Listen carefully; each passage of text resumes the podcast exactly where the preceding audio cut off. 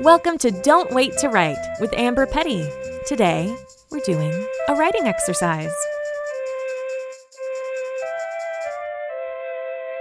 For today's five minute writing exercise, your prompt is Allow me to introduce myself. Allow me to introduce myself. Okay, go ahead and start writing.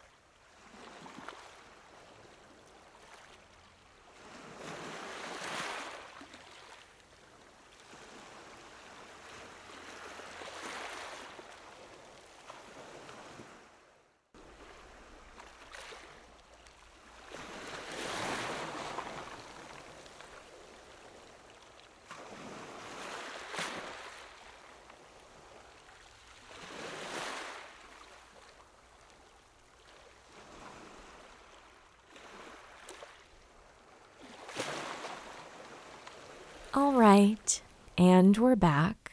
Often, when we go to write about ourselves in an about page or for a bio or something like that, it can feel really tricky.